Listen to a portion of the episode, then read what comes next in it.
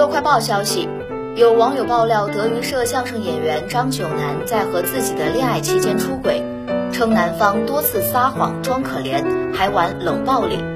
自己从媒体的报道中才得知张九南和其他女生约会，怒斥男方是渣男，称对方想每天换不同的女友。